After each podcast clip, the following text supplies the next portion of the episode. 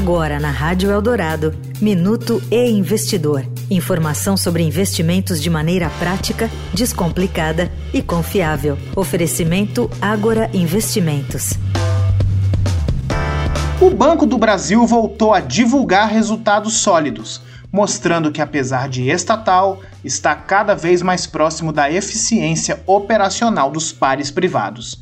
De agosto a outubro deste ano, o lucro ficou em mais de 8 bilhões de reais, um crescimento de 7,1% em relação ao segundo semestre deste ano.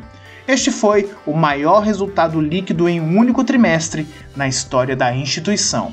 Para Jader Lazzarini, analista CNPI do Trademap, nenhuma projeção de mercado esperava um lucro superior a 8 bilhões de reais. Segundo ele, a pecha de menor eficiência em função do viés estatal já não faz mais parte da tese de investimento do banco, embora a incerteza relacionada à mudança de composição do controlador a partir do ano que vem exista.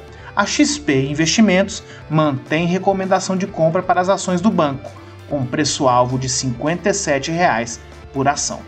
Eu sou Renato Vieira, editor do e Investidor. Até a próxima.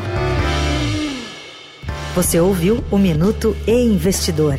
Informação confiável para investir bem. Oferecimento Agora Investimentos.